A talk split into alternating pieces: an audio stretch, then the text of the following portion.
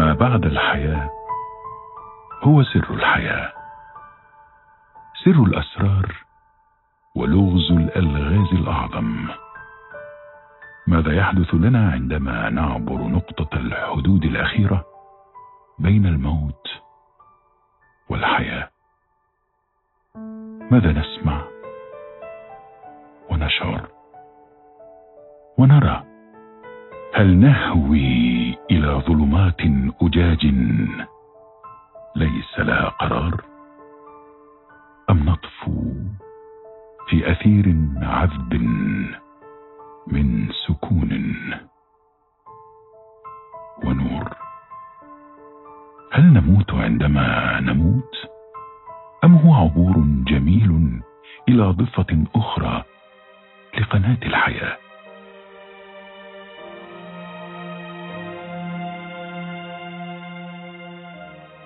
ماذا يحدث لنا عندما تتوقف نبضات القلب، تغيب حركات وسكنات الرئة، تنطفئ الالتماعة في بؤبؤ العين، تتلاشى الذبذبات على شاشات الأجهزة، تبرد الأقدام، يثقل كل شيء، وتسدل الأجفان الستار الأخير؟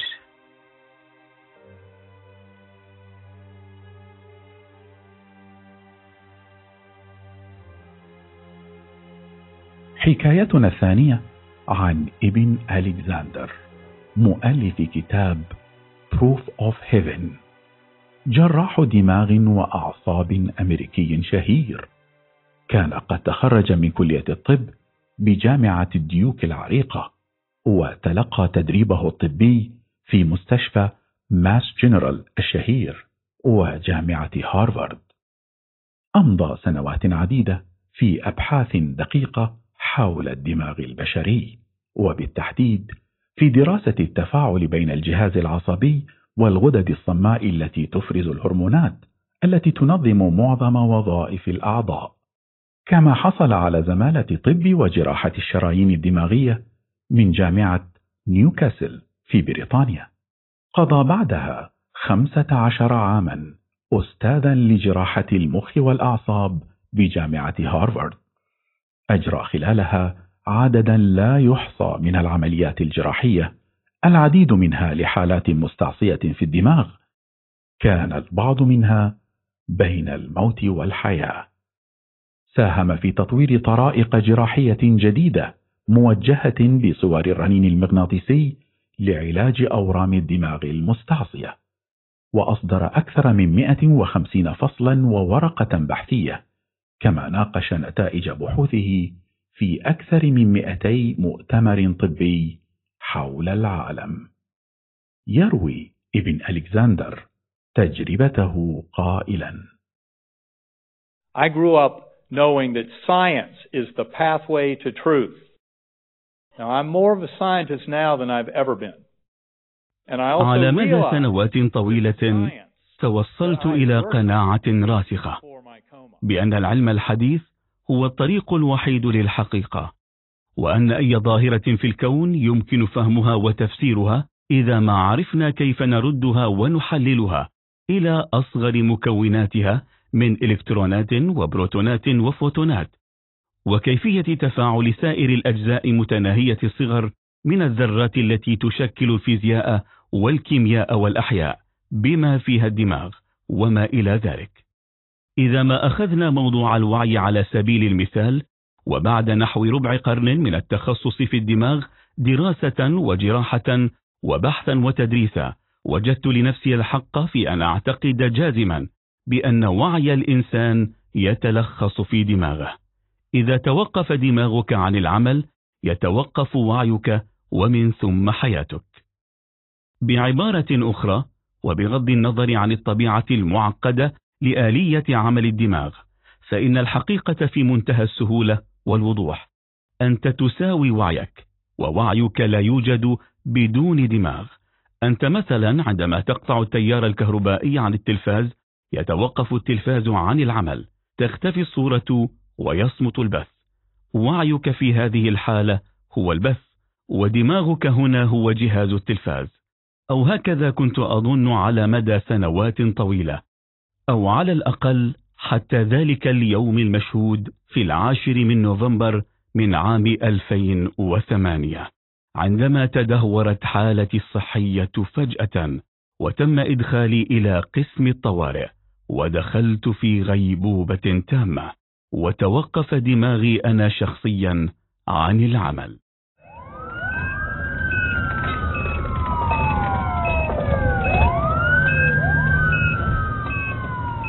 They found out that it was E. coli.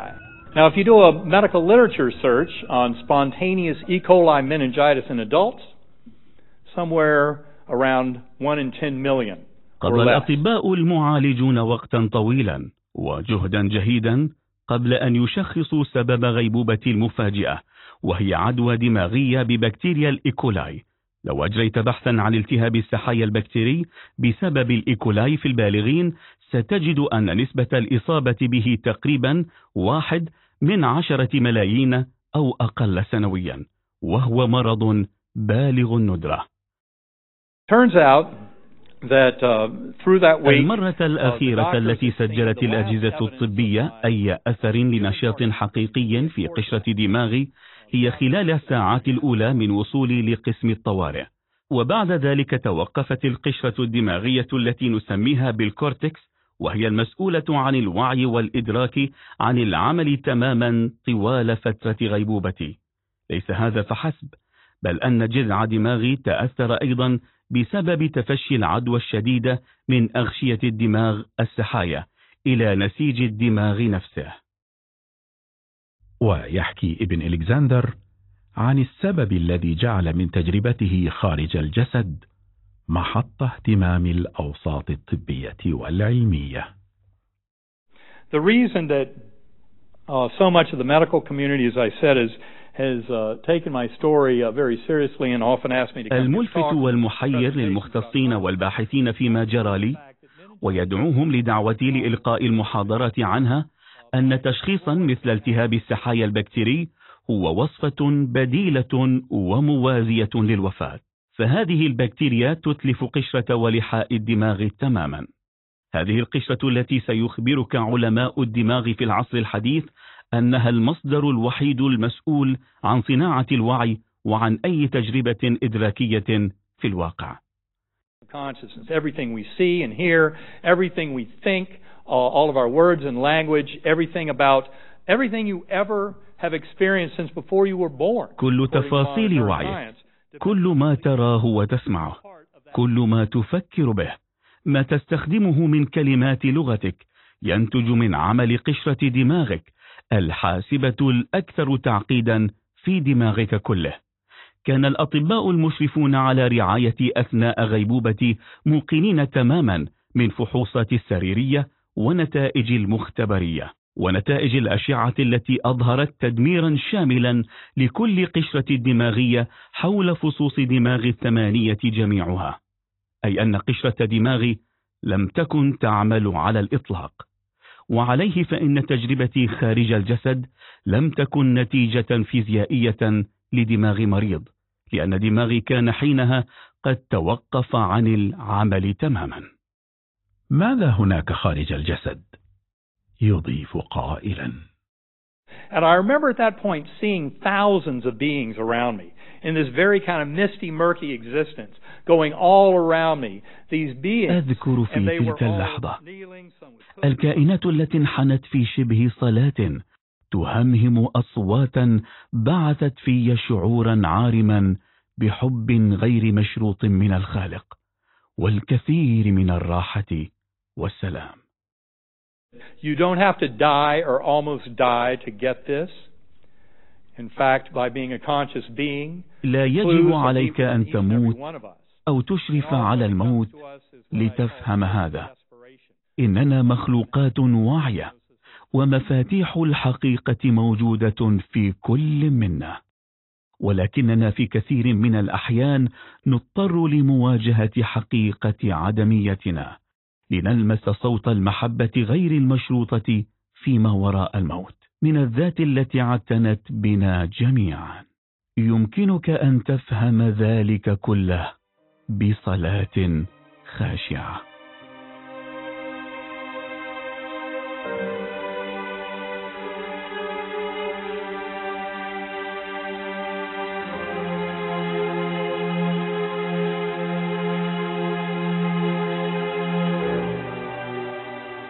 عندما يكون أحدهم نائما تستطيع أن تراقبه متيقنا أن هنالك شخصا يقطن ذلك الجسد، ثمة حضور ما، لكن أغلب الأطباء سيخبرونك أن الأمر مختلف عندما يكون الشخص في غيبوبة، وإن تعذر عليهم أن يشرحوا كيف ولماذا على وجه التحديد. الجسد هناك، ولكن هناك أيضا ذلك الشعور الغريب الذي يساورك ويتملكك بأن صاحب هذا الجسد غائب مفقود، بأن كيانه بشكل عصي على الشرح موجود في مكان آخر.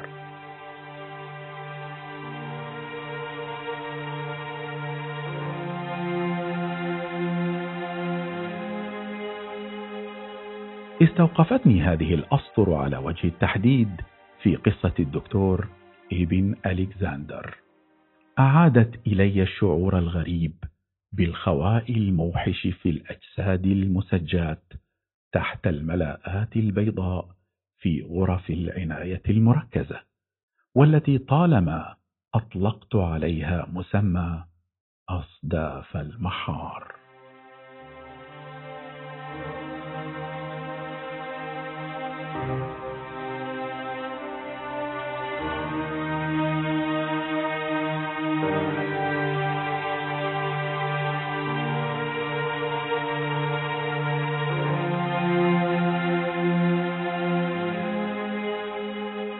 أصداف المحار الثمينة التي أمضي آناء الليل وأطراف النهار كاستشاري عناية مركزة في محاولة علاجها والعناية بها، لعلها تعود ملاذا آمنا لطائر الروح المهاجر، لعل لؤلؤ الروح يعود للبريق فيها من جديد.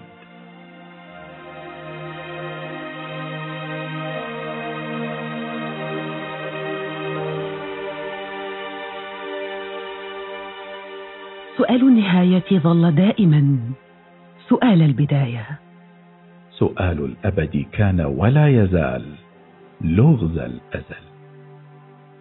ترى ما الذي ينتظرنا بالضبط عندما يتوقف بنا قطار الحياة عند المحطة الأخيرة ونلقي مجاديفنا في الميناء الأخير؟ بحر من الظلمات أم فضاء من نور؟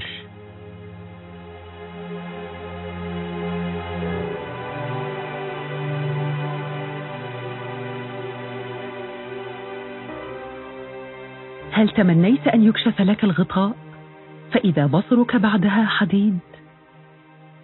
هل تمنيت أن تسترق النظر لما وراء ستارة الحياة؟ وإذا قدر لك ذلك هل كنت ستفعل؟ أليس من الأفضل أن نترك ما قدر له أن يكون سرا يسبح في فلك قدره؟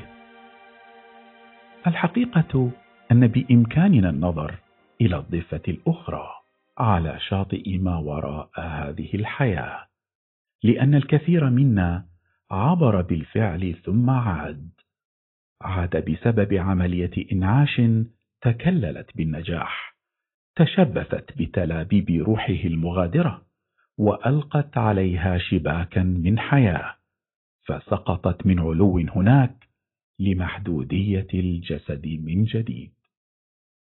أن تنعش مصابا ما أمر سهل جدا، تطلب أولا النجدة، تهرع إلى الضغط على صدر المصاب، تضغط سريعا وعميقا في وسط الصدر وتنتظر وصول المساعدة الطبية.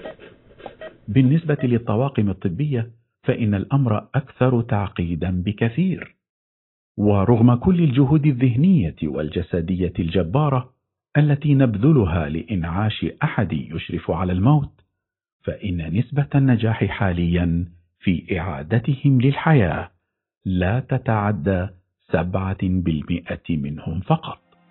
يصف جميع هؤلاء العائدين كل انحناءة في طريق الموت وكل منعطف على هذا الجسر بطريقة متشابهة جدا، لا تدع مجالا للشك في كونهم جميعا عادوا من ذات البقعة خلف أسوار هذه الحياة.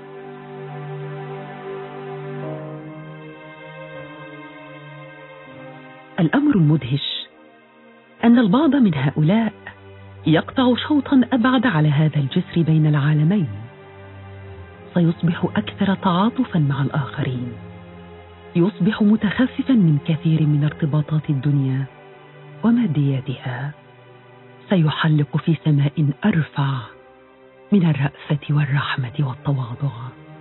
هذا ما أظهرته الدراسات العلمية على تجارب العائدين من الموت، وأثبتت أيضا أنهم يصبحون أكثر روحانية، ليسوا بالضرورة أكثر تدينا بل أكثر إيمانا وعرفانا. لكن الأهم على الإطلاق يا دكتورة أميرة أنه يبدو ووفقا لدراسات مختلفة أن ما يقارب 98 إلى 100% من العائدين يتخلصون تماما من الخوف من الموت.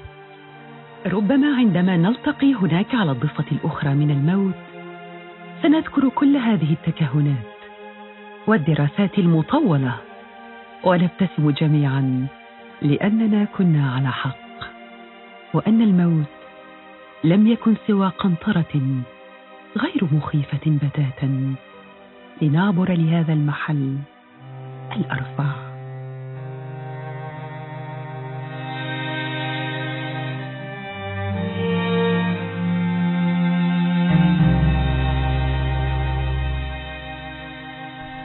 متابعينا الكرام، الراغبين بمعرفة المزيد عن المصادر والشخصيات الواردة في هذه الحلقة يمكنكم متابعة ذلك من خلال البيانات المرفقة بخانة الوصف وعلى حسابات 37 مئوية عبر مواقعها المختلفة، حتى نلتقيكم في حلقة قادمة من 37 مئوية. دمتم بألف خير وفي أمان الله.